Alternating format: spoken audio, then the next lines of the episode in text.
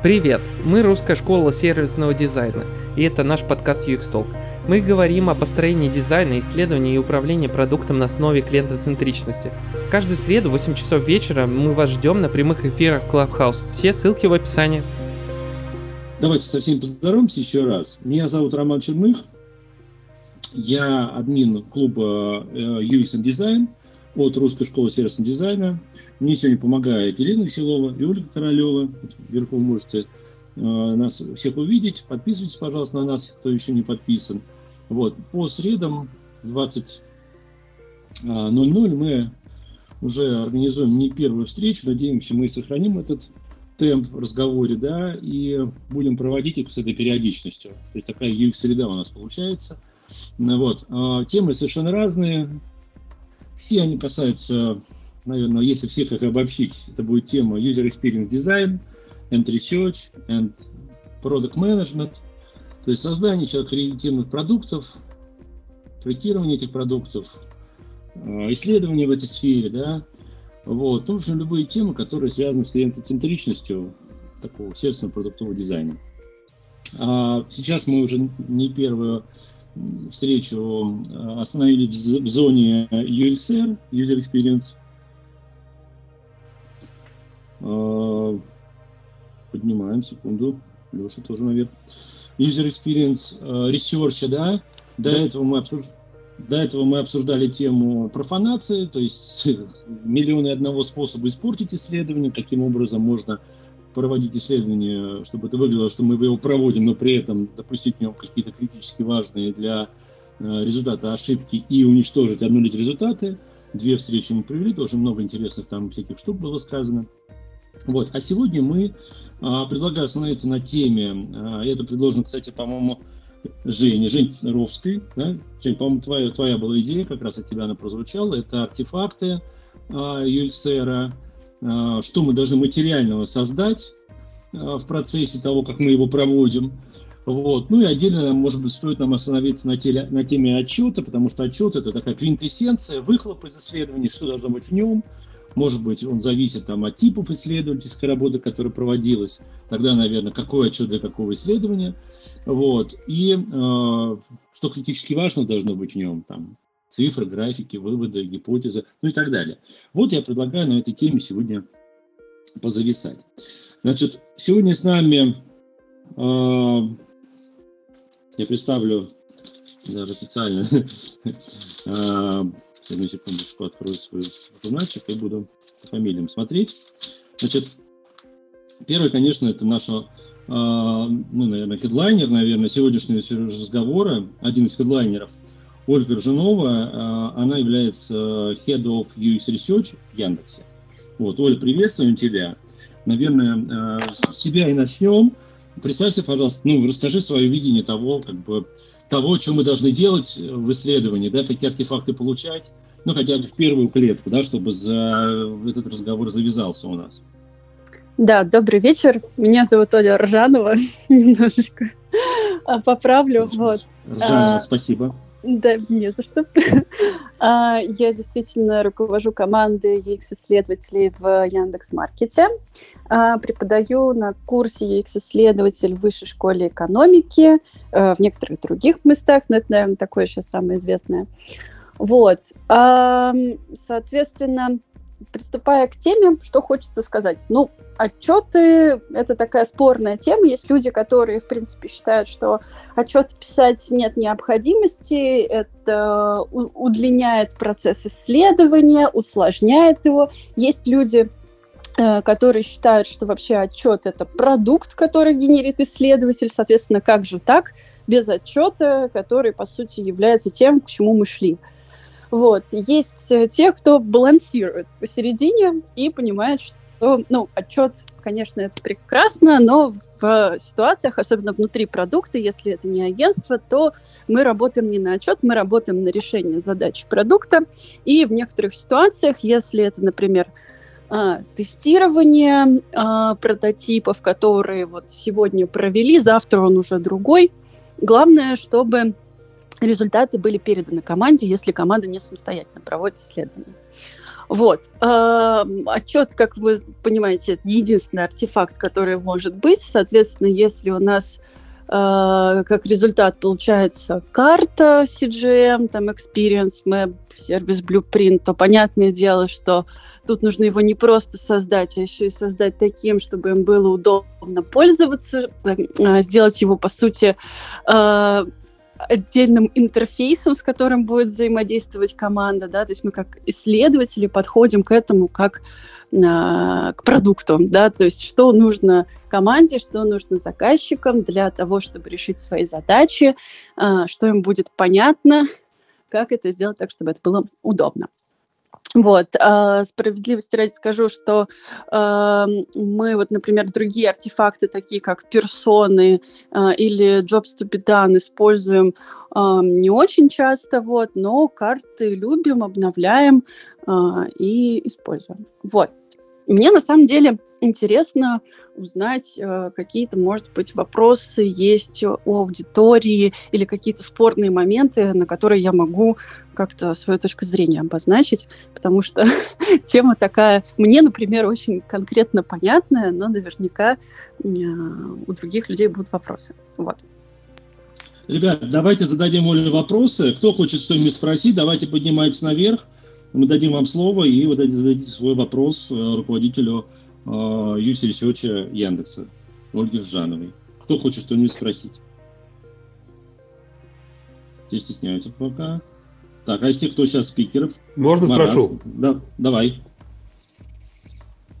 А можно э, как-то в целом обозначить, что из себя представляет отчет UX researcher а, да? То есть не, не, не какой-то стандарт, а вообще что это такое? Я вот, честно говоря, э, с UX связан, но а напрямую это... не знаю, что, что это. А, это а это ты вопрос задаешь Оле или мне? Потому что Оля только что нам ответила, что она вообще отчет, ну, как я ее понял, они не представляют, потому что они исправляют продукт, да, и создают какие-то дизайн, скорее, артефакты, которые это окружают. Но сам отчет не-не-не. Документ. Вы, вы, вы меня неправильно немножко поняли. Смотрите, а, если, ну, на каких стадиях мы, в принципе, можем проводить исследования. Например, на стадии Discovery, когда мы погружаемся вообще в проблему, с которую мы хотим полечить, в какой-то опыт пользователя, э, проводим, например, глубинное интервью, или мы проводим дневниковые исследования, может быть, там какие-то еще включенные интервью, наблюдения то э, по, по результатам исследования мы, конечно же, делаем отчет. То есть в этом отчете мы описываем,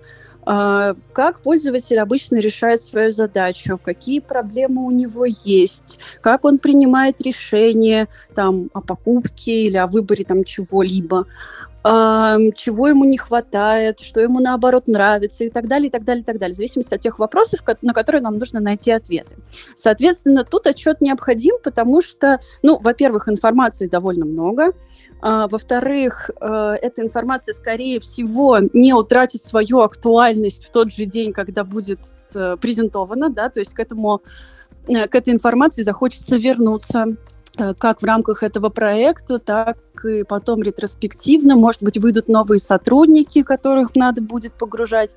Соответственно, в данном случае отчет, ну, по результатам качественного исследования чаще всего это никак, никакие не графики, не диаграммы, а это такое объединение по смысловым блокам, описание тех феноменов, которые мы выявили в исследовании, каких-то определенных групп феноменов. Ну, то есть описание на самом деле э, того, что мы нашли в исследовании. Далее, например, когда мы уже начинаем разрабатывать какое-то конкретное решение, э, то команда может создавать прототип – Прототипы обычно создаются довольно э, в быстром темпе, э, не хочется тратить на это много времени. Соответственно, э, в данном случае исследование тоже должно быть проведено быстро. При этом там зачастую выводов гораздо меньше, чем э, при таком глубинном research е, так скажем. И используются они очень быстро, то есть команда принимает их к действию и изменяет прототип, выходит на следующую итерацию. Соответственно, в этой ситуации хватает фиксирования такого, так скажем, topline а, что мы узнали после этого тестирования. Иногда их команда вообще может вести самостоятельно, а в нашем случае у нас, в принципе, дизайнеры сами проводят эти тестирования, и поэтому А, вот, исследователи не пишут такого отчета, и дизайнеры тоже. Далее, когда у нас уже какая-нибудь фича, например, функционал появляется в продакшн-версии, а, например, бывает так, что, допустим, мы понимаем по аналитике, что не все работает классно, соответственно, нужно а, провести тестирование, чтобы выяснить, а с какими проблемами сталкиваются пользователи. В такой ситуации, например, мы можем провести юзабилити-тестирование. Как результат, по отчет будет содержать скриншоты сервиса, описание проблем, описание критичности этих проблем. Критичность складывается как из того, насколько сильно проблема ломает сценарий пользователя, да, то есть критичная проблема – она не позволяет дойти до конца и выполнить задание успешно. Средняя проблема там а, мешает э, критично, ну, в смысле, э, человек долго мучается, страдает, в общем, неприятно. Вот. Ну и не критичная, соответственно, это что-то такое незаметное, комментарий, может быть, даже какой-то, или то, с чем пользователь быстро справился. Вот. И также частота встречаемости такой проблемы. Вот, сюда же могут э, включаться в отчет и, например, какие-то специальные метрики, э, которые собираются по результатам тестирования. То есть вот нередко замеряют там SAS или SAM, или там могут WAMI, э, разные другие self-reported метрики. Вот, соответственно, в данной ситуации, конечно же, если это проблемы, встречающиеся в продакшн-версии, скорее всего, за, за день мы их не полечим, и неплохо будет вернуться к ним. Вот. Мало того, э, чаще всего все-таки проблемы, найденные в рамках такого тестирования, касаются не только одной команды, которая занимается там, одним функционалом, но затрагивают э, гораздо больше областей, так что э, он актуален ну, как я уже сказала, не только для одной команды. Им нужно делиться. Соответственно, моя позиция в плане отчетов такова, что если это то знание, которое потенциально пригодится в будущем, то чтобы второй раз за ним не вставать, нужно подойти к отчетам, как я уже ранее говорила, как к такому интерфейсу. Сделать так, чтобы он был понятен, содержателен, э, не вызывал дополнительных вопросов, чтобы его можно было легко найти, э, применить а, и вообще, в принципе, содержал всю основную информацию для того, чтобы понять, а что происходило в этом исследовании. Вот. А если же мы эту информацию сможем быстренько, так скажем, употребить, и в будущем она не будет актуальна, то отчет в этом плане уже не обязателен. Вот, как-то так. Можно уточняющий вопрос? Конечно. А есть ли какие-то стандарты по этим отчетам названия, ну, к примеру, там, в бухгалтерии есть там, отчет о прибылях и убытках. В рекламе есть медиаплан там, и так далее. Вот э, в вашей области есть такие какие-то стандарты выработаны? Скорее есть э, ну, методологии, да, такие как, например, юзабилити тестирование. Отчет по юзабилити тестированию, он как раз-таки отличается от э, отчета по другим качественным исследованиям, потому что это чаще всего связано с тем, ну, насколько пользователь успешно справляется с той или иной задачей, какие интерфейсные и пользовательские проблемы у него возникают. То есть есть там прям правила, как описывать э, проблему, с которой столкнулся пользователь, э, что, пользователь так, чтобы это было понятно, и можно было с этим работать по-разному, да, исправить какую-то быструю интерфейсную проблему или посмотреть на пользовательскую, подумать, а как вообще ее мы можем полечить. Вот. Э, ну, то есть для юзабилити тестирования есть свой, так скажем, стандарт. И то все отчеты, в принципе, отличаются. Там кто-то считает количество людей, с которыми столкнулись, кто-то не считает, да, кто-то указывает метрики, кто-то нет. Вот. А что касается интервью, фокус-групп, э, каких-то дневниковых исследований, то тут стандартов нет, но они по факту, получается, очень многие похожи, потому что это ну, такая описательная работа, да, то есть ты описываешь э, вот как люди живут, как люди справляются с какими задачами, какие проблемы у них возникают. То есть это в любом случае текст, как-то так или иначе структурированный, чтобы его можно было легко разобрать. Понял, спасибо. Угу. Оля, и тут прям напрашивается, знаешь, какой вопрос? раз, ну, все-таки с отчетом мы разобрались, да, и он все-таки существует, и у него есть, это ты правильно заметил, очень интересная как бы причина, почему он существует, и которая влияет на его свойства, да, которые нам будут необходимы. А вот, например, предварительный документ, который фиксирует то исследование, которое будет проводиться. То есть я говорю про бриф, да, на исследование, а, фиксируется ли он каким-то образом, потому что я сталкиваюсь с такой ситуацией. Бывало такое, мы проводим какой-то эксперимент, да, строим его, там делаем карточки, делаем рекрут, Э, принимаем каких-то респондентов, с ними проводим модерацию, там, фацилитацию и так далее, да, получаем отчет, получаем график, и потом бац, выясняется, что мы немножко мерили другое, чем интересовал продукт менеджер. То есть мы, да, мы говорили про изобилие тесты, про какой-то продукт стейдж, вот прототип, но акценты в исследованиях, да, были смещены в какую-то другую сторону, и после пары таких случаев, да, мы поняли, что работ... ну, я просто помню, я э, работал в Билайне и э, ну, там, был руководителем департамента проектирования э, интерфейсов э, сервис, э, ну, для сервисов, которые мы производили, да, руководитель департамента, там и, ну, соответственно, принимал участие в построении вот Mobile Lab. Это, может быть, слышали, такая одна из самых крупных в России лабораторий польского опыта. И вот я сейчас говоря скорее вот про эту практику говорю свою. Вот. И там было много достаточно продуктов, там, наверное, всего через лабораторию, через дизайн, через исследование прошло там, не знаю, несколько сотен, под тысячу, наверное, продуктов. Вот. Но э, на, на паре мы заметили, да, а потом начали уже это внедрять технологии в обратную сторону. И, конечно, сейчас, ну, если мы там, консультируем какие-то компании по поводу внедрения лабораторных каких-то вот этих функций, то бриф является обязательным элементом, потому что как брифуется э, сам агент, э, ну, исследовательской лаборатории в данном случае, либо внутренним заказчиком, да, либо если ты агентство, то со стороны, да, к тебе приходит заказ от другой компании – в любом случае это большое мастерство, и в нем очень много тонкостей, да, потому что от него зависит, как будет проведено исследование, каким способом, что там будет по поводу выбора метода, какое отношение там к выборке, а это влияет уже на рекрут, а это влияет на стоимость самого исследования, да, и без этого, ну, без этой площадки фундаментальной договоренности исходной, ну, и само исследование, мне кажется, трудно провести правильно. Ну, и уж там про отчет это, отчет это вообще третий этаж получается в этом разговоре, да, а он целиком и полностью зависит от фундамента. Ну, это как бы преамбула, а вопрос звучит так. То есть делаете э, вы для себя ну, какую-то систему брифования, да, со стороны заказчиков, либо вы сами придумываете эксперимент, но тогда вопрос, вы согласуете его формат, его уклоны, наклоны с ну, конечным потребителем этой информации или нет? Вот понятно, понятно как, бы, как я задаю вопрос, о чем он? Да, вопрос понятен, и, на мой взгляд, эта тема супер важная, наверное, даже поважнее, чем э, отчеты. Это, в принципе, э, она связана с тем, что исследователь всегда хорошо должен понимать Э, цели э, заказчика, то есть то, какую собственную проблему он хочет решить, да, то есть какую метрику он, например, хочет растить, какую проблему, там, не знаю, раскрутить и глубже понять. Вот, э, соответственно, у нас это устроено как? Ну, у нас нельзя сказать, что внутреннее агентство, потому что мы довольно плотно работаем с конкретными направлениями, соответственно, мы знаем неплохо цели этих направлений, мы знаем конкретные проекты, над которыми они работают.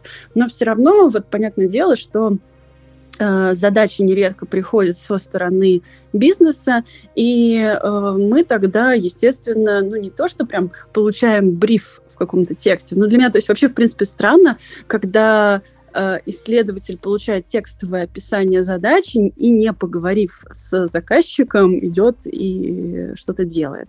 Мы всегда, даже если, в принципе, по описанию примерно понятна проблема, стараемся еще докрутить, узнать больше деталей, вот, и тогда уже предлагаем на основе этого э, что метод, что выборку, после чего мы уходим на то, чтобы продумать э, дизайн исследования. Опять-таки, показываем это заказчикам, потребителям, так скажем, информации, вот, поскольку они могут, э, если это юзабильность тестирование, предложить какой-то кейс более характерный, если это там интервью, а, предложить какие-то еще дополнительные вопросы. Ну, то есть мы стараемся синхронизироваться и в понимании задачи, и в понимании того, что мы будем делать для того, чтобы а, получить эти данные.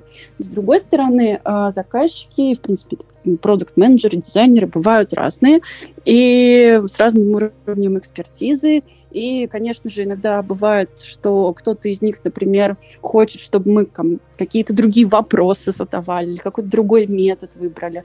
Вот. Но в этом случае мы обычно просто аргументированно доносим, почему мы считаем, что вот то, как делаем мы, более верно, какой результат мы получим в их случае, какой результат мы получим в нашем случае.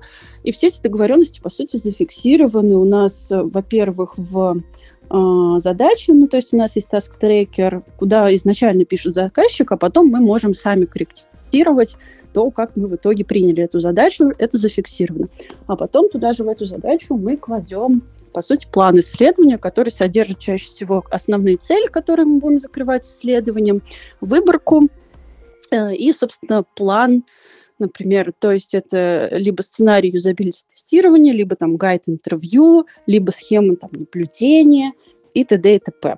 Вот, так что в этом плане все синхронизированы. Вот, как-то так. Здесь, здесь, конечно, есть двойное, ну, как сказать, палка о двух концах. То есть, одной, с одной стороны, ты когда показываешь, как у тебя устроено под капотом, да, исследование, ты, ну, нивелируешь те риски, о которых я сначала сказал. Но, с другой стороны, чем больше ты покажешь эти детали, тем больше могут задаваться вопросы, а давайте другой исследование проведем, давайте другим способом. Ну, понятное дело, что у зрелых лабораторий, когда там твердая такая рука и хорошая методология уже, ну, там, люди грамотные, да, собрались, уже обученные, то они такого, конечно, допускать не будут, как не будет допускать врач, например, лечения там, ну, больного по его собственным инструкциям, да, вот так, с таким, чтобы, наверное, как бы уже не сталкивались, но если сталкивались, то тоже можно рассказать. Вот, но в целом про бриф я понял, круто, да, что это вот, э, ну, из чего-то он состоит, я сейчас упомянул э, его, ну, детализацию некоторую, надо вдуматься, да, то есть я вот сейчас думаю, там, готов ли я вот это был показывать. То есть если тестирование, например, вот надо ли э, рассказывать заказчику, когда, когда будут. Выясняется, что да, потому что на некоторые исследовательские сессии заказчик, например, сам хотел бы прийти, тогда ему нужно знать календарный план э, research а, да, когда он может там, в секретной комнате посидеть и повтыкать, послушать, что там будет происходить с его продуктом, потому что ну, многие продукт очень сильно удивлялись, когда их продукт тестировали, они были не готовы видеть то, что с ним происходило.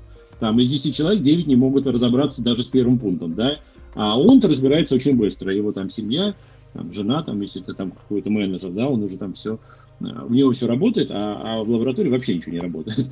Вот, это были вопросы даже по поводу ангажированности, откуда вы взяли этих ну, странных респондентов, которые ничего не могут выполнить. Вот, и это, опять же, новый разговор о согласовании. А, как бы, ну, насколько ты готова или готов поделиться внутренним содержанием своих процессов, да, для того, чтобы либо им поверили, да, потому что, ну, если им поверить, и ты показала, что там все четко, там методологически корректно взвешено, и люди доверились, они потом, ну, просто тебе доверяют и просто уже смотрят результаты, графики, дел, ну, не лезут там, как бы сказать, в организацию, в организационные вопросы и, и, и сильно начинают тебе уже, скажем так, помогать, а не мешать своими действиями. А, ну, на начальных этапах, на этапе становления это наверное, полезно. Я э, попрошу еще кого-то, может быть, что-то спросить, в том числе из э, поднятых на, на сцену. Леша Копылов, да, а, тоже э, э, наш один из постоянных участников. Леш, э, представься, пожалуйста, и задай свой вопрос. Да, сейчас э, независимый UX, UX консультант.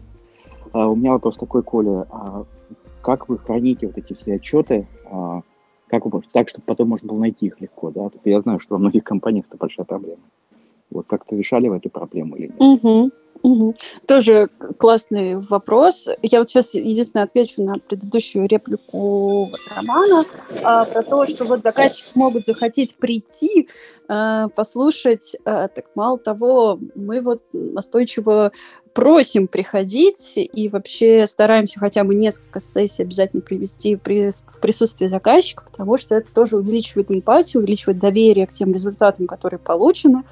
Вот. И, в принципе, вызывает э, э, чувство острого стыда такое, да, когда ты там видишь, как пользуется э, твоим сервисом реальный пользователь. В общем, супер полезно. И для меня, если честно, немножко даже удивительно, что кто-то может не захотеть показывать э, план своего исследования. Так, что-то шум какой-то у нас.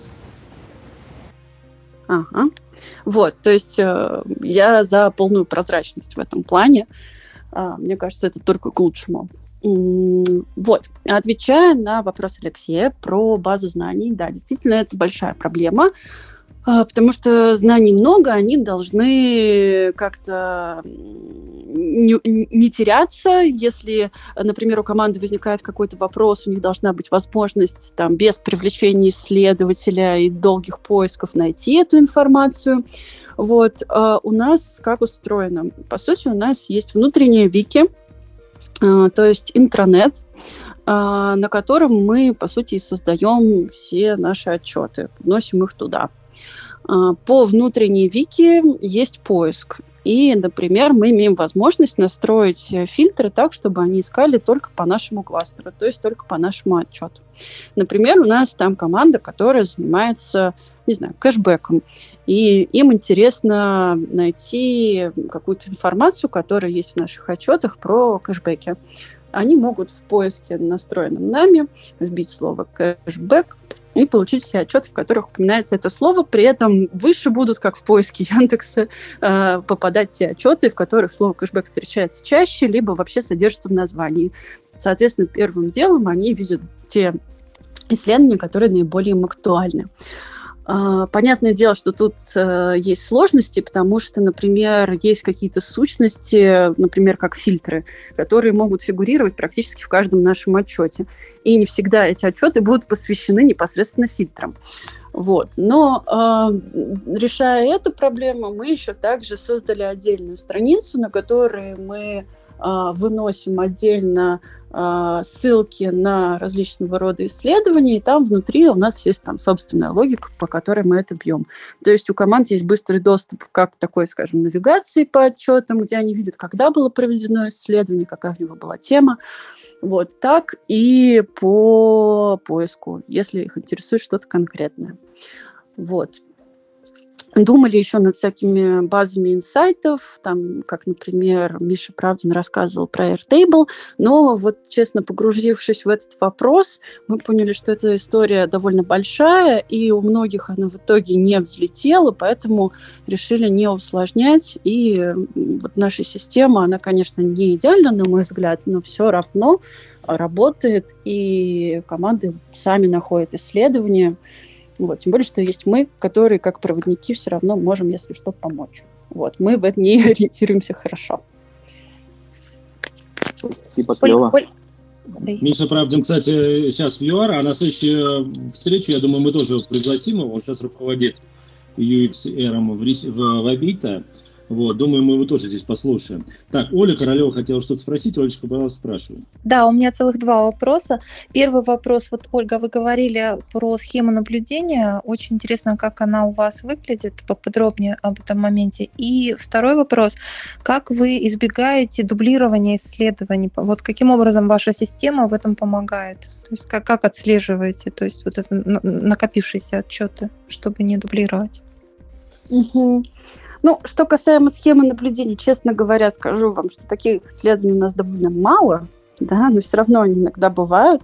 В частности, например, когда мы а, там, изучаем, как работают операторы колл-центра, когда думаем, например, как упростить им работу с CRM-системой, вот, то э, мы заранее, прежде чем идти к ним, фиксируем, на какие моменты нам важно обратить внимание, чтобы не вернуться оттуда, э, увлекшись, там, не знаю, каким-то отдельным э, там, не знаю, этапом работы или какой-то отдельной историей, э, не пропустить то, что нам важно на самом деле учесть при анализе. Ну, то есть, мне кажется, это для социальных наук такая вполне известная история, как план наблюдения. Вот. А что говорить про дублирующиеся исследования? Ну, во-первых, э, я вот являюсь руководителем команды и довольно давно работаю в маркете, поэтому, во-первых, у меня хорошая память.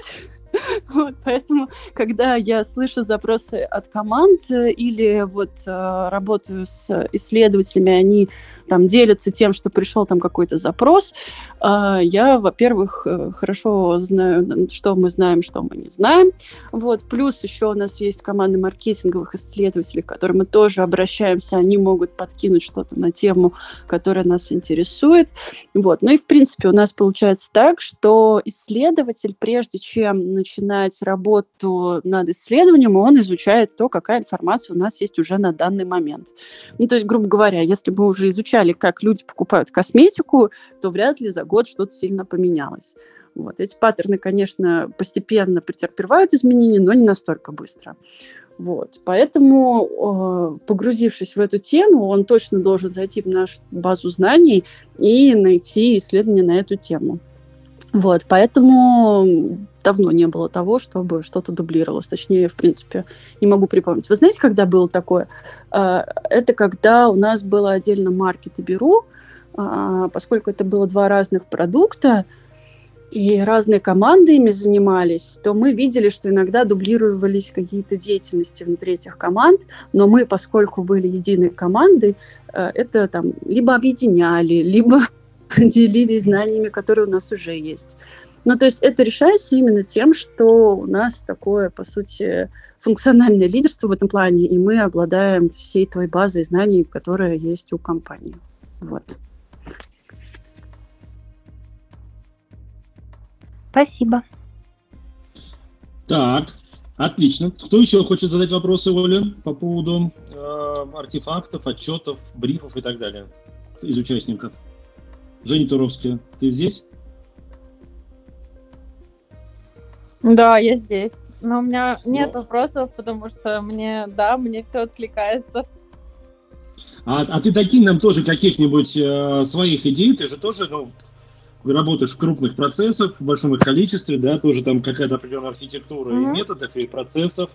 А, что ты можешь к этому добавить, ну, к нашему разговору, может быть, ну, да, по, по, по, по, по брифу, по отчетам и так далее, свою точку зрения, может быть, где-то не согласиться с нами. Вот мы вот так вот видим эту историю.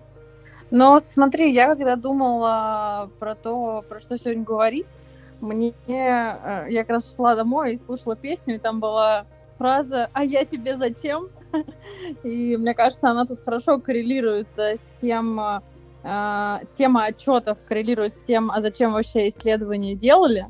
И у меня тут э, тоже, ну, какие-то вещи, наверное, повторюсь.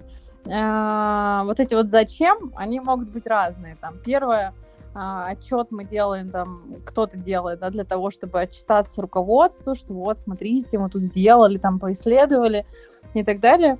Вот эти темы я люблю меньше всего, особенно если это доходит э, до а, истории там с красивыми слайдами, красивыми картинками. Но я здесь придерживаюсь того, что если уж надо показать э, кому-то какие-то результаты исследований, то нет там никакой разницы между тем, когда а, вы замучили бедного дизайнера, который там пять часов рисовал красивые слайды и подбирал картинку там под каждый инсайт, ну, и тем, когда вы просто взяли черный слайд и на нем написали э, белым шрифтом основные инсайты и какие-то боли вытащили. Вот. А второе, это про такие более конкретные отчеты, когда нужно получить э, какой-то конкретный ответ на конкретный вопрос. И здесь э, мне на ум приходит история с как раз с юзабилити-тестами, вот Оля тоже говорила там про критичности а, разного уровня. Ну, мне тут нравится история с тем, что когда есть есть там конкретная картинка, есть э, там картинка экрана, есть конкретная гипотеза, которую мы хотели проверить на тесте, и есть э, там понятный критерий проверки и итог. Все лаконично, понятно, подтвердилось там, условно не подтвердилось, какие-то комментарии, дополнительные комментарии. Этого вполне а, бывает достаточно. А, если мы там говорим, что там отчет а, может быть чуть-чуть побольше, а, что, на мой взгляд, в нем должно быть, а, идеально, когда сразу понятна цель исследования, то есть зачем вообще собрались в этот нелегкий путь, э, и хорошо, когда ну, человеку не нужно пролистывать э, там кучу информации и посмотреть итог, поэтому мы в последнее время делаем историю с тем, а, ну, как бы, какое, что за исследование, а, какие там были цели исследования, какие бизнес-цели стоят за целями исследования. и потом сразу что нашли. Ну, то есть такие итоги, краткие итоги. А уже ниже какая-то история про то, там, как, где, каким способом, какие-то подробности вот этого исследовательского пути, если уж так хочется это сделать, и э, руки чешутся все это тоже показать, это можно сделать, просто это нужно кинуть в конец, э, потому что, ну, те, кому интересно, они прочитают, а те, кому важна только, ну, там, самый сок, они посмотрят в самом начале. И точно это найдут и не упустят. Третья история, это моя любимая, это про то, что исследование а, это как э, такой постоянный элемент развития продукта, и э, это было бы классно, если бы это было у всех команд и у всех продуктов. И в таком случае я вообще не вижу смысла какого-то прям отчета, потому что здесь я вижу какую-то историю про то, что есть э, определенное место. Э, я, стран... я топлю здесь за страницу на мира, где собираются все исследования по вашему продукту. Там есть глубинки разобранные там по стикерам, по кластерам, какие-то списки инсайтов, полученные, полученные там из этих глубинок, какие-то списки потребностей, опять же, какие-то а, джобы, если вы их нашли, или если вы их искали. Ну, там, прости господи, CGM, конечно. А, и когда CGM — это не конечный какой-то результат, а какой-то конкретный артефакт, а постоянно меняющаяся штука, а, меняющаяся именно теми, кто занимается продуктом, там удаляются одни стикеры, добавляются другие. А, ну, то есть такая живая история вот, а, которая так помогает, а, не знаю, почекать уровень счастья твоего клиента на пути к его цели. Вот, то есть мне кажется, что это вообще какая-то идеальная история, когда у тебя все собрано на одном месте, и у нас сейчас э, ну, есть э, такие там сегменты, есть, э, ну, наверное, вот все-таки не по какому-то одному продукту, а вот именно по, ну, я, по крайней мере, мне сейчас приходит на ум, пример, у нас там есть определенный сегмент, у нас есть сегмент там дети, дети, подростки, их родители, ну, их родители с точки зрения, ну, родительства. И мы вот стали собирать все исследования на одной странице в Миро, независимо от того, какой исследователь из нашей команды ведет проект, мы все ведем там, и разные команды просто приходят, э, которые делают, по сути, разные вещи, но для одного сегмента.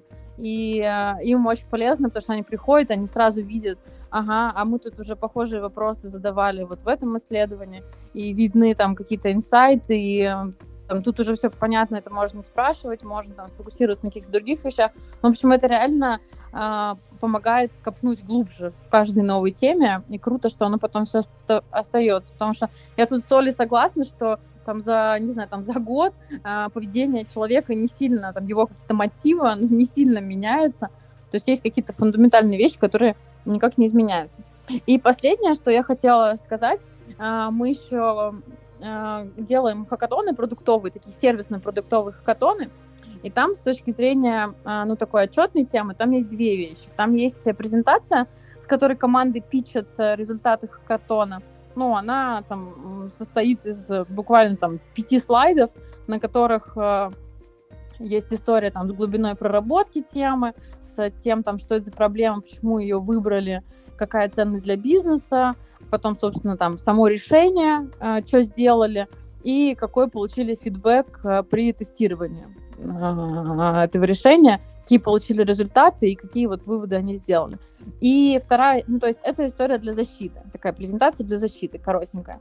А вот дальнейшая работа с этими результатами, когда уже там команда, команды забирают результаты с хакатонов, и с ней идут. Это как раз вот эта история с доской в, ми- в мира, где вид, видно, как э, команда прошла там путь э, от проблемы к решению, там сохраняются там все идеи, там сохраняются все прототипы и тестирование там с прототипами, то есть это такая классная э, вещь, по которой, ну, то есть там очень много всего, там и э, что команда нарыла там в процессе эм, исследования проблемы и так далее, то есть такая классная вещь, которая остается потом с продуктом до конца, вот.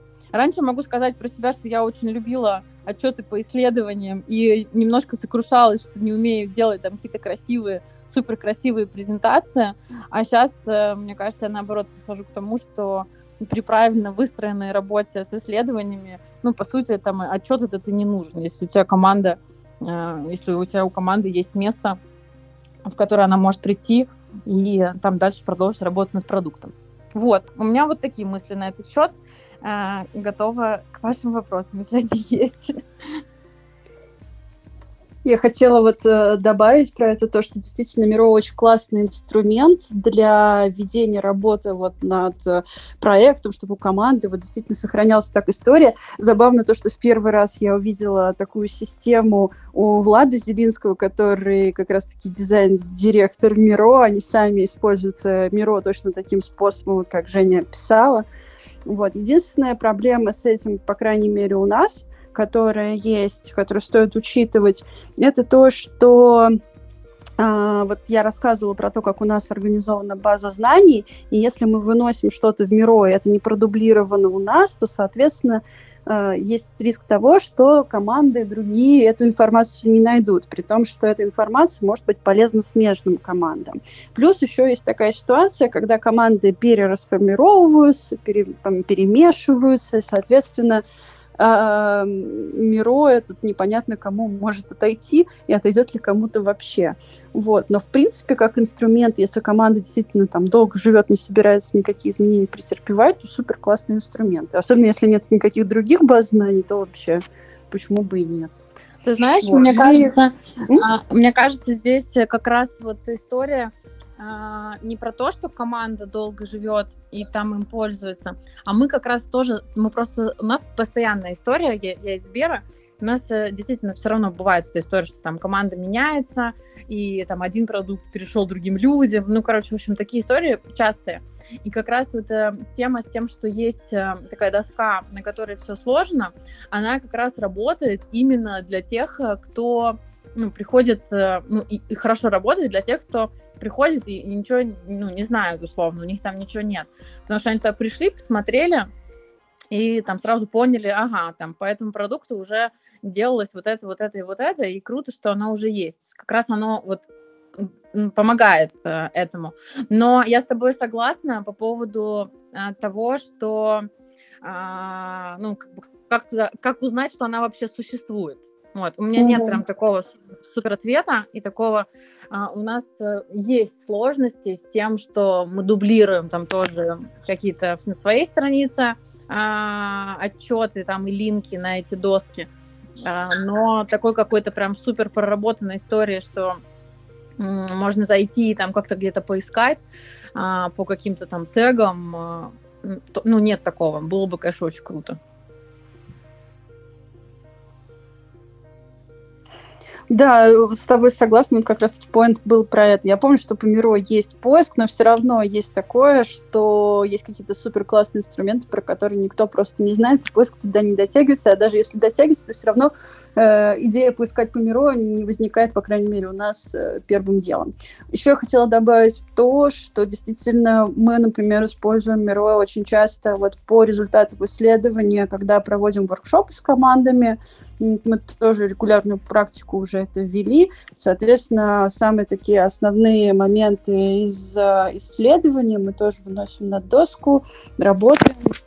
Можно действительно возвращаться туда и смотреть идеи, туда же прототипы кидать. В общем, Miro классный инструмент, мы прям уже тут рекламу устроили. Хотя мне кажется, что его уже все и так знают.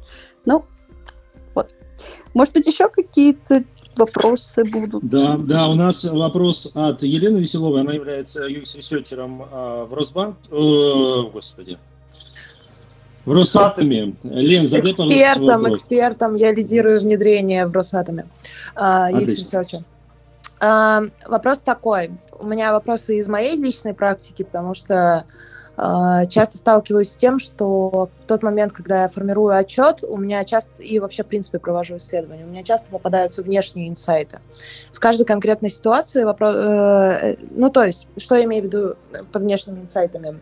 Э, когда я провожу, например, отчет, о, исследование для одной команды, э, все прекрасно, результат достигнут, но помимо него у меня возникают еще результаты которые могут э, подойти другим командам. Ты, например, делаешь исследование для мессенджера, а в итоге находишь э, хорошие инсайты для там, какого-нибудь э, казахского ютуба и так далее, который тоже компания разрабатывает.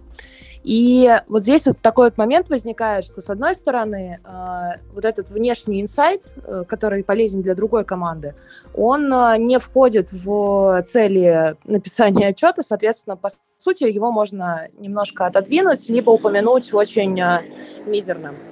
Извиняюсь. Либо упомянуть очень мизерно в отчете где-нибудь в самом конце. Но тогда он потеряется. А, с другой стороны, его можно, в принципе, проигнорировать, потому что он не был целью исследования, этот инсайт. А, что делаете вы, как храните, как передаете между командами, как вообще у вас живут вот такие вот э, внешние истории? Ну, если говорить конкретно про нас, то поскольку мы плотно взаимодействуем со всем продуктом, знаем в основном всех менеджеров, которые и за что они отвечают. А, соответственно, если мы натал- наталкиваемся действительно на какой-то интересный инсайт, мы можем либо прям сразу им поделиться напрямую, а, либо сделать блок в отчете, там, допустим, дополнение и поделиться прямо им, либо мы можем эту информацию сохранить в каком-то у себя месте, зная, что мы скоро будем заниматься исследованиями для этого а, кусочка продукта или продукта целиком и агрегировать их туда. Но действительно бывает и такое, что исследование уже довольно масштабное. Мы, например, в отчет это включать не хотим, поэтому можем просто вот написать команде, что вот обнаружили такую находку. Вот, то есть все решается коммуникацией. Вообще э, интересно то, что вот э, у нас что-то мало в сообществе э, обсуждается э, донесение результатов. То есть отчет это действительно артефакт, но мало его создать, надо еще сделать так, чтобы про него знали, с ним работали. И это тоже ну, часть работы исследователя, исследователя э, делать так, чтобы эти результаты распространялись, потреблялись, вот, и про них все знали. Вот, поэтому нужно и выстраивать отношения с командами, и налаживать каналы распространения результатов, то есть там какие-нибудь телеграм-каналы, рассылки, выступления, а, там а, встречи специальные для обсуждения и так далее, на которых можно такие штуки тоже рассказывать. Вот. Угу. А какой-то какой-то системный подход к хранению подобной информации у вас в базах знаниях, э, в базах знаний продуман или все-таки все, только коммуникация, только напрямую? Ну, это зависит от того, какого масштаба вообще ну, данные, которые получилось выделить. Можно, в принципе, в рамках одного исследования сформировать несколько отчетов. Например, один основной и один, так скажем, маленький, побочный, когда зацепили какие-то суперинтересные знания. Соответственно, э, его сохранить отдельно. Вот. Но, честно говоря, я не могу сказать, что у нас какие-то есть супер проблемы с этим, потому что даже сложно сказать, почему, но вот, то есть, вот в практике такой проблемы не возникает, правда. Ну, у нас просто такая проблема возникала, и она стояла очень остро, я поэтому спрашиваю.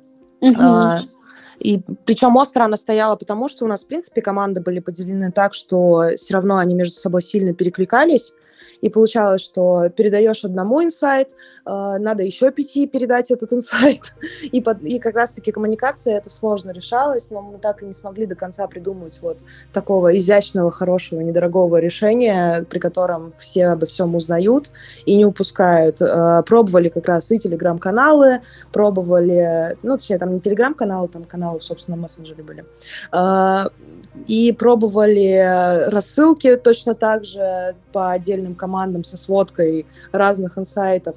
Все равно кто-то что-то упускал. Вот я надеюсь, что когда-нибудь меня осенит уже мыслью, как это сделать классно.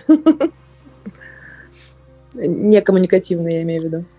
Ну, тут еще, кстати, можно подумать именно над форматом, потому что, например, э, у нас э, мы прекрасно понимаем, что у менеджеров, например, там очень много информации, в принципе, в них влетает много встреч, много вопросов.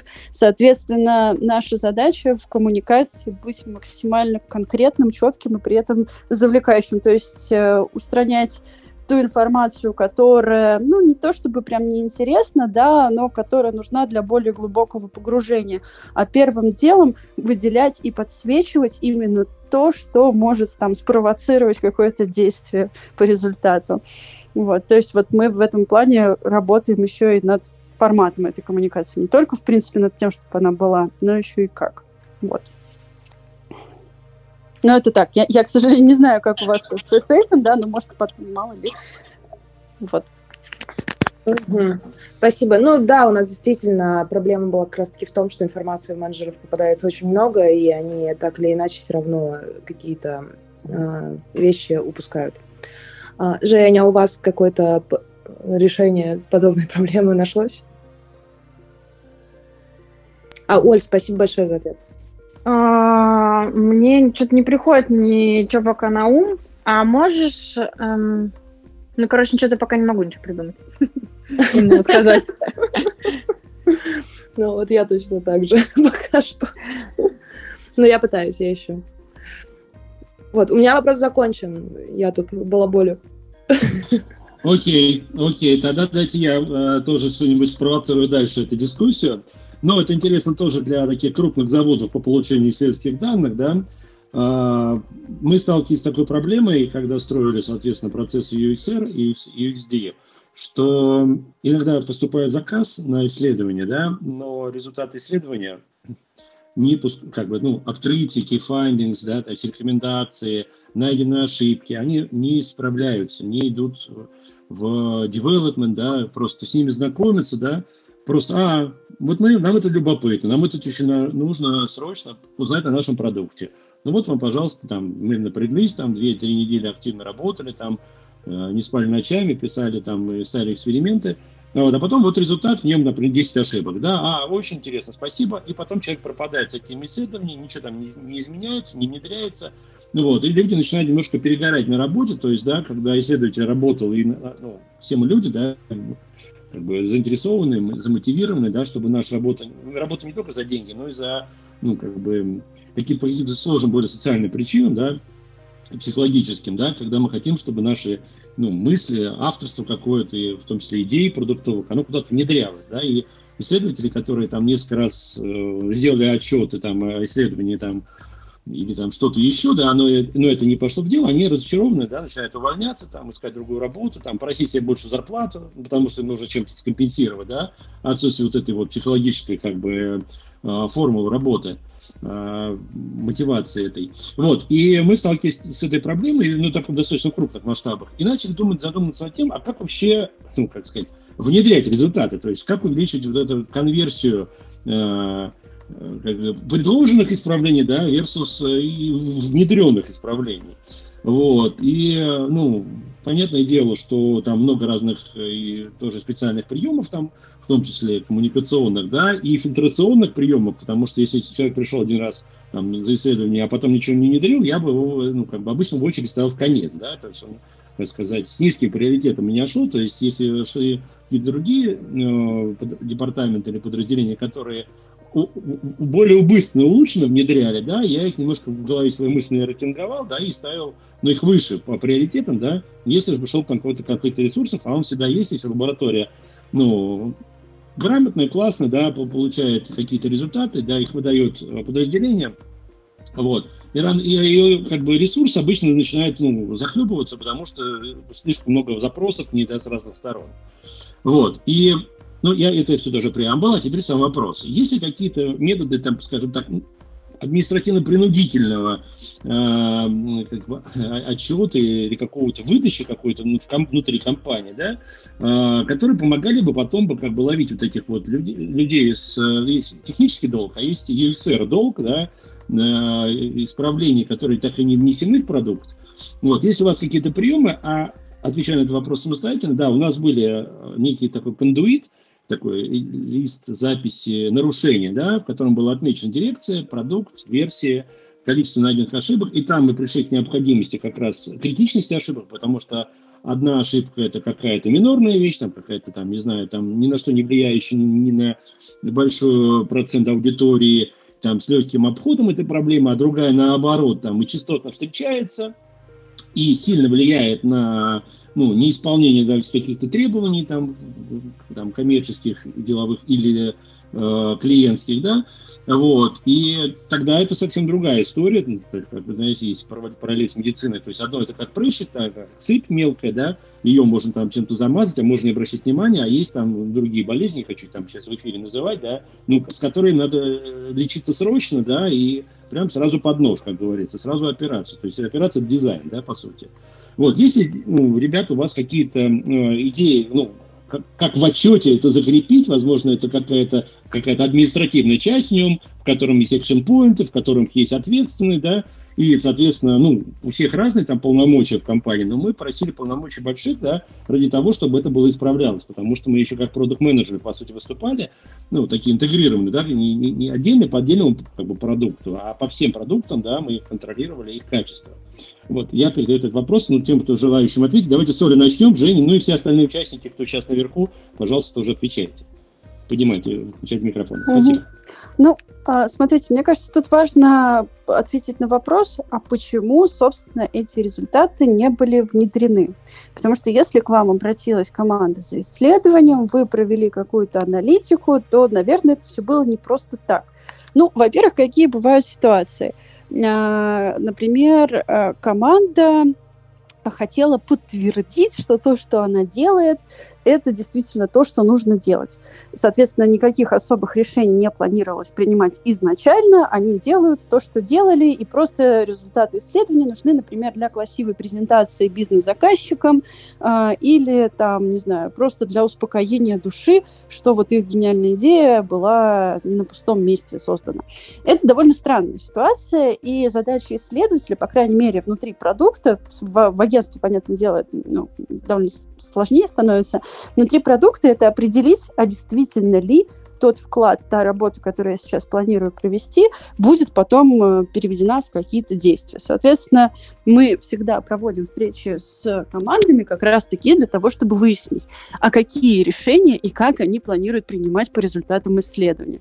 Соответственно, если мы на первой же встрече понимаем, что никакие, то спасибо, мы проведем лучше что-нибудь либо для этой команды другое, что им будет действительно полезно. Например, если они уже примерно понимают, как они хотят, например, э, фичу э, реализовать, мы лучше им скажем, а давайте-ка вы вот придумаете там несколько вариантов реализации, мы поможем вам это протестировать. И не будем сейчас изучать, как это вообще пользователи делают, потому что это явно вас не интересует. Следующий момент бывает, конечно, ситуации, что в компании просто что-то внутри меняется, э, цели, приоритеты, там, э, внутренние какие-то направления, переходы. И получается так, что то, что менеджер один раз не смог применить результаты исследований, по сути, не его вина. И в блэк-лист его э, как-то сразу жестоко отправлять.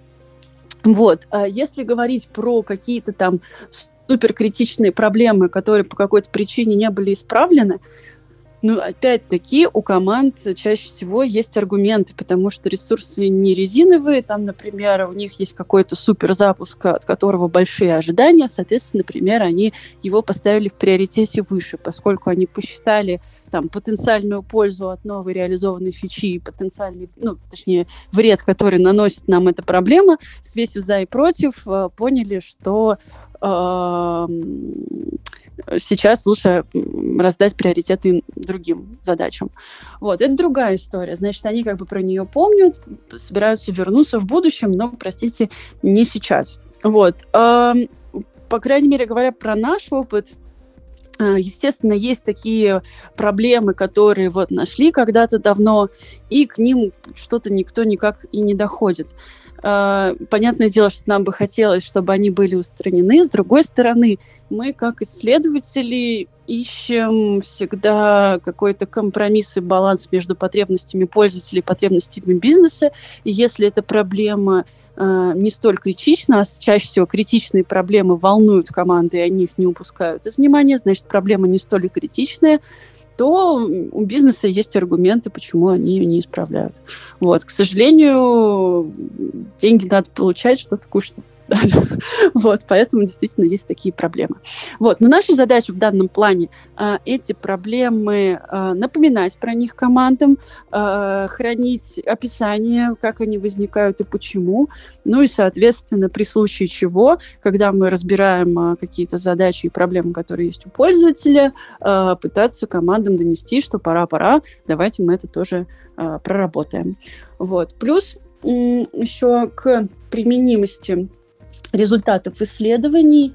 Я вот уже упоминала, но мы в практику вели а, работу с командами в формате воркшопов с результатами исследований. Соответственно, иногда же бывает ситуация такая, что, например, а, продукт-менеджер ухватился за несколько каких-то проблем придумал их э, решение, ну, решение, как их устранить, и пошел, так скажем, этим заниматься. Про остальную информацию пока забыл, упустил.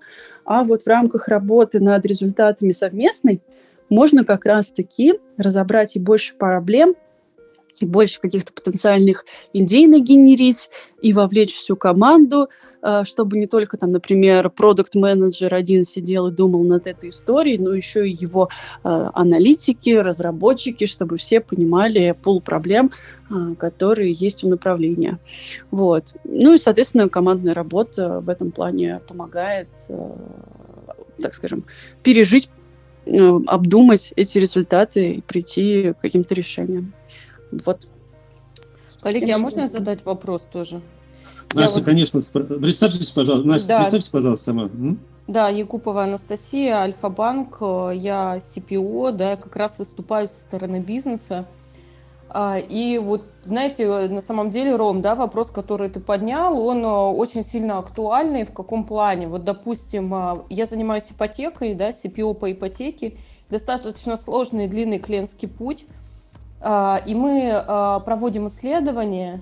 По результатам исследования выявляется очень много каких-то инсайтов, вот прям ворох, да, там поднимается. И когда я на это смотрю как бизнес, да, там собрали воркшопы, по сути, там погрумили, там выявились гипотезы там, и так далее. А, но как получается из-за того, что а, фактуры очень много, да, а, во-первых, сложно оцифровать и понять, с чего начать, к чему приступить. А, и, во-вторых, вот сложность а, возникает с приоритизацией вот этого большого бэклога задач. И у меня в связи с этим такой вопрос. Первое, вот где заканчивается вот эта грань UX, да, его работа? Вот он просто отдает отчет и все, либо все-таки он помогает дальше разбираться, потому что, допустим, мы нагенерили много-много вопросов, да, там проблем, гипотез. Какую реализовывать там в первую очередь? Все сразу реализовать невозможно. Очень много IT-команд завязаны на клиентском пути. Ты все сразу не реализуешь. И важно начать с критичного. И когда ты начинаешь думать, а что же было критичного, UX-еров-то рядом нету, ну, как у нас там оказалось, да, и мы сидим такие все, бизнес, там, репу чешем, блин, а с чего же нам начать? Вот как, как решается эта, эта проблема вот в других командах? Это мой второй вопрос. В компаниях. Давайте Улю послушаем, э, Женю, и я тоже выскажусь. Оль, давайте начнем с тебя. Ну, э, во-первых, можно действительно обратиться к исследователям, потому что есть возможность, например, какие-то вопросы побить количественно, посмотреть еще также в аналитику. Э, можно еще там продумать, а какой сценарий, например, является основным, а какие, например, метрики для нас сейчас являются самыми важными, какие там, не знаю, этапы на эту метрику влияют больше всего, э, в рамках этого этапа какие проблемы самые критичные с точки зрения того, насколько они там ломают путь пользователя. Ну, то есть, по сути, нужно определить критичность проблемы и частоту. Это можно сделать как экспертно, если мы говорим про там, критичность, например, юзабилити проблемы, так и э, при помощи различных количественных исследований. Вот. Плюс ко всему у нас есть еще а, внутренняя методология, по которой а, каждую идею продукт-менеджеры оценивают, там есть формула, по которой это рассчитывается, но, грубо говоря, это там потенциальный импакт, который мы можем получить, умноженный на а, то, насколько мы верим в то, что это проблемы там существенные и реальные, это как раз-таки данные, касающиеся исследований критичности, а, поделенные на количество а, часов, а, точнее, выраженных, по-моему, в деньгах разработки, вот, и получается, что мы примерно понимаем а, потенциальный вес задачи. Вот. Насколько знаю, продукт-менеджеров есть еще разные другие способы, как взвесить задачу. Но мы со своей стороны, как исследователи, можем привнести свой взгляд, свой вклад и как-то помочь команде. Если, например, есть уже не проблема, а там, например, идеи конкретных фич, например, есть один из методов, который нередко применяется, там, модель Кано. Вот. Можно, конечно, спорить о том, насколько это потенциально вообще хороший метод, но все же какой-то э, там приоритет раздать может. Вот. Мне здесь тоже есть э, что добавить, э, особенно Анастасия. А, у меня как раз вот только что был э, большой проект там по продукту, ну, наверное, чем-то похожему на, а, на ипотеку. Мы исследовали вклады, и у нас там результатом исследования получилась большая CGM с большим количеством болей, проблем, и команда тоже не очень понимала, как бы, как ей дальше жить. Тут еще и приплелась история с тем, что а, а, коллега, которая ну, была там таким основным драйвером вообще всего исследования, она как бы уходит из банка, ну, то есть все, все, все смешалось. И мы просто к вопросу о том, когда заканчивается работа а, исследователя и там начинается работа команды. Вот в данном конкретном случае а, мы с ними не просто там нашли вот эти проблемы и боли на CGM, мы потом эти боли вынесли отдельно, их кластеризовали, а, выявили там, а, ну там проработали, делал несколько воркшопов, сделали там на каждый кластер болей там причины, э, выявили там причины всех этих проблем. А, и э, дальше команда к нам пришла, а, ну, то есть она, я бы так сказала, команда нас не отпускала, они нас спрашивали, ну, собственно, что, что нам дальше, что нам дальше делать с этим, там, пожалуйста, помогите. И поскольку, а, ну, у нас так получилось, что над этим проектом работала я и мой коллега, и мы как бы сильны там тоже в фасилитации, и мы им некоторые вещи профасилитировали, а некоторые просто а, написали им, проговорили с ними там план действий, что вам дальше нужно с этим сделать, а, там как работать дальше с этими блоками. И вот здесь, а, ну я вот присоединюсь к Коле, есть разные методы оценки критичности, то есть какие из этих проблем более критичны, что мы хотим там порешить в первую очередь, а, на что нужно меньше там ресурсов, и это даст больше выхлоп и так далее. То есть разные матрицы могут быть оценки. А дальше уже а, собираться там точечно с разными командами, потому что там у нас большой продукт, и там задействованы разные команды. То есть здесь там какая-то история с отделениями банка, там с этим проблемы связаны, здесь там в мобилке какие-то проблемы, здесь там с тем, то есть это разные, разные команды, которые там периодически синкуются. Вот вместе. это прям наша история, прям наша. Да, да, я и говорю, Настя, потому что, ну, потому что похожий продукт и банк, поэтому я пр- прекрасно понимаю. Смотрите, вам просто нужно э, взять вот эти все проблемы, которые вы целую кучу нашли, даже если вам сейчас кажется, что их целый миллион, их нужно просто кластеризовать, то есть создать из них группы группы проблем по похожести, посмотреть э, на них с точки зрения причин и уже каждую, каждый этот блок проблем брать с каждой небольшой командой э, и решать. И я бы рекомендовала здесь не брать вот эти огромные команды, что мы тут позвали отсюда человека, отсюда, отсюда, отсюда, потому что начинается, ну, как бы такую штуку просто сложнее фасилитировать. То есть если у вас нету там а, на постоянной основе с вами человека, там, который реально шарит там за фасилитацию, который вам будет каждый воркшоп модерить, чтобы эти люди не ушли просто бесконечное обсуждение, а, тогда вам нужно брать маленькие проблемы, ну, в смысле, там, одну группу взяли, взяли команду, а, которая это порешает, с ними там встретились, желательно, чтобы вам кто-то или вы сами там нарисовал конкретный там план этой сессии, желательно, чтобы это было в мира, чтобы все осталось. Ну, в общем, э, есть большого слона по частям. И будет окей. У нас была такая же ситуация а, с, с кредитками. А, в прошлом году мы сделали, помню, я про что про это же рассказывала, мы сделали большую там карту CGM по, э, кредит, по кредитной карте, карту по карте сделали, каламбурчик. Вот. И коллеги до сих пор э, разбирают там какие-то части, но у них уже в целом так, э, ну, им уже не кажется, что это какая-то а, какая огромная гигантская штука, к которой не подобраться, а наоборот, они потихонечку-потихонечку все разбирали. Это как раз то, про что мы в самом начале говорили, что там тот же CGM, это, ну, это не просто отчет, это инструмент работы. Если он появляется в команде, он должен быть живым. Вы какие-то вещи по, по нему порешали, убрали, возможно, там появились другие, но, по крайней мере, вы ну, вычищаете постепенно и работаете с этим. Вот. А за сам CGM кто отвечал у вас? А, я не знаю, что значит отвечать за CGM. У нас mm-hmm. была... Мы вот... Э, я работаю в команде именно исследователей, и к нам mm-hmm. приходят команды, а, а, которые угу. просят им помочь э, сделать исследование. Понятно. И мы, и мы как бы вместе с ними делаем. Мы никогда не делаем сами, а, ну, стараемся, очень редко. А, ну, мы делаем все с командами, потому что наша задача сделать так, чтобы команда потом могла сама то же самое сделать. И вот, э, то есть была поддержка с нашей стороны, э, и команда проектная, которая собралась и которая там проводила тоже сама там вместе с нами там глубинное интервью, изобилити тесты, то есть все-все-все-все-все по продукту. На Гембо мы там ездили в СП, ну то есть э, весь огромный перечень работы они делали сами. Ну, то, что они сами делают, они потом, у них потом больше желания все это чинить. Ну да, ну то есть мы, мы максимально заинтересованы в том, чтобы результаты исследований не потерялись, да, провели, ну, действительно, как бы большую такую глобальную работу, там, нарыли там артефакты и так далее.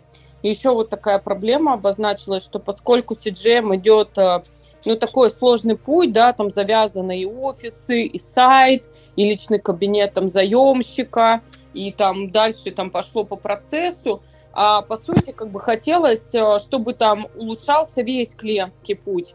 И, ну, как вариант разбить на команды, там я услышала, там, чтобы, да, там, э, не один там ответственный, грубо говоря, там взял и там дальше эти улучшения, там эту идеологию внес и внедрял. Это очень сложно там сделать, потому что никто не хочет ответственность брать там за весь, допустим, сквозной там процесс. Как вариант попить на кусочки, да, я так услышала, можно. Да, либо вы можете собраться совсем а, с ЛПРами, которые прям там продукты по вот этим всем разным процессам, потому что ну, продукт один, но у него при этом очень много разных продукт-оунеров. И с ними, вот у вас, получается, уже есть ИЗИС, то есть вы знаете, как, какая текущая ситуация, вы можете не идти в историю с тем, чтобы решать там вот эти все там мелкие или не мелкие боли, а вы можете пойти по другому пути, вы можете посмотреть, как бы, ага, мы поняли, что вот это как бы не работает, и э, ну, пойти в генерацию идей, в прототипирование нового пути, то есть э, дрима, если вы там понимаете, как вообще в идеале должен выглядеть этот э, клиентский путь там, по оформлению, получению ипотеки. Идете как бы в Dream, его создаете, но тоже, опять же, здесь очень важно найти там фасилитатора, который поможет вам это сделать. А, этот путь... Что такое путь... Dream? Dream, а, Dream, это, смотри, есть CGM as is, это то, как бы, какая текущая у тебя ситуация по продукту, текущий клиентский путь. Есть CGM to be, это уже когда ты, а, ну, прям практически в реальности понимаешь, вот он будет выглядеть вот так, а Dream, это, знаешь, такая как мечта. И вот мы, когда с командами работаем, мы стараемся шагнуть сначала ну, в такой в дрим, а, ну, типа, как если бы все было возможно, да, и потом от этого дрима отстро- отстроить уже более-менее реальный CGM2B, и просто, просто может такое быть, а, что когда вы придете к CGM2B, у вас, как бы, вам не нужно будет решать те проблемы, которые у вас сейчас нарылись, потому что вы поймете, что, как бы, вам вообще нужно, как бы, принципиально по-другому посмотреть на продукты, на клиентский путь. Вот. Поэтому можно еще вот по этому пути пойти. Угу, спасибо. Коллеги, я тоже хочу э, добавить. Смотрите, ну тут много уже сказали, я себе пометки сделал. Значит, во-первых, вот, наверное, э, реагирую на комментарий Оли. А, про критичность. Значит, мы, а, не помню, по-моему, в 2008 году, когда вот работали, открывали как раз первые эти процессы, да, ну, среди компаний заказчиков, изобрели а, методологию ФРС а, оценки критичности юзабилити проблем по буквам, соответственно, а, сейчас я попробую, вспомнить. F это frequency, частотность, да, а, resistance и stability – а, по-моему, так это звучало, то есть это как раз э, то, чего сейчас Оля проговорила, а, насколько частоты встречается проблема, а, насколько у нас в нашем случае было, насколько она стабильна, эта проблема, то есть если человек, например, читает инструкцию, может ли исправить эту проблему или нет. Вот, устойчиво к, к, к исправлениям. И, но только здесь еще у нас была еще одна важная вещь, и и я не знаю, может быть, это, ну, это мы так просто кратко, ты это не, не коснулось в разговоре, а может быть, оно и есть у нас был очень важный элемент – это критичность задач. Есть болезни э, в человеке, да, там прыщик или там, не знаю, ангина или там ковид, да, это как бы уровень заболе... за... Э, степени ну, заболеваемости, опасности для жизни. А есть э, как бы, ну, там, не знаю, дворник на улице, да, или президент страны, да, они по-разному, ну, их по-разному защищают, да, если у дворника там ковид, то у президента там маленький прыщик появился, и уже все врачи побежали его срочно лечить, потому что от его действий зависит очень много. Ну, я надеюсь, понятно, это метафора. Вот. Это была более сложная методология, которая, ну, Настя, я могу тебе как бы, ну, там, подробнее это рассказать в офлайне, да, там, если это будет интересно, то есть в, в, в более мелкую клетку, да, как это выглядит. Но важно, что это как бы действительно вещь, которая позволяет вообще рейтинговать хоть хотя бы изначально то, чего мы там нашли, потому что исследовательский аппарат работает как станок, да, он берет, получает эти э, ключевые находки, ошибки, и вот они большой грудой скапливаются, и я прекрасно понимаю продукт да, которые на вход получают 100 ну, входящих сообщений, да, там вот эта проблема, тут кнопка, тут функция, тут непонятный текст, тут какая-то картинка, а тут вообще сценарий порвался, мы не знаем, в чем тут вообще проблема. Вот, и, э, и его это тоже засыпает, он, скорее всего, ну, либо этим не пользуются. Ну, в общем, короче, я тут не за то, что там за болею как бы за интересы только как бы ресурсных подразделений. Но я из заказчиков тоже переживаю, потому что должна быть настроена система двухсторонняя. То есть исследователи должны получать понятные интер, интерпретируемые результаты, адекватные как бы за, за, заданным вопросам э, перечень предложений, разумный, да, адекватный, не все исправлять, да, потому что бывают такие исправления, знаете, там, исправить кнопку, например, чтобы провести исследование и понять, правильно ли кнопка работает, например, нужно 100 там каких-то единиц ресурсов. А, например, или там 100, ну, так, давайте в деньгах выразим, 100 тысяч рублей, например, да, стоит э, такое исследование. А, например, максимальный эффект отрицательный, который можно получить от того, что эта кнопка не работает, например, 5 тысяч рублей. И поэтому экономически необоснованно просто проводить исследование этой кнопки, раз такая ситуация. Понятное дело, что не всегда так просто это обозначить, да, но бывает, бывает случаи, когда это очень прям очевидно и прозрачно. Поэтому такие исследования просто не надо проводить. То есть есть ошибка в целеполагании. Но если уж мы провели и получили результаты, то их надо внедрять, тогда они должны быть отсортированы. И здесь на, ну, на помощь нам приходил то, что я сейчас, сейчас сказал, назовем так, ФРС, э, методика определения скоринга и юзабилити проблем. И второе, уже помянулось в разговоре, Жень, по-моему, тебя, это относительно того, сколько стоит исправление, сколько времени оно занимает. Потому что если, например, занимает один день, ну, блин, хрен с ним, давайте это сделаем быстро и, например, недорого. Или, например, не очень длинно это занимает, но дорого. Бывают такие проблемы. А бывает и длинно по времени, и дорого. Тогда, соответственно, это в рейтинге учитывалось. В скоринге всех предложений по продукту они сортировались. Да, и, соответственно, ну, мы начинали заниматься исправлением как бы с, с, с, сверху вниз, да, то есть типа, в этом отсортированном уже списке. Еще такая как бы вещь, которая ну, помогала администрировать, такие небольшие лайфхаки.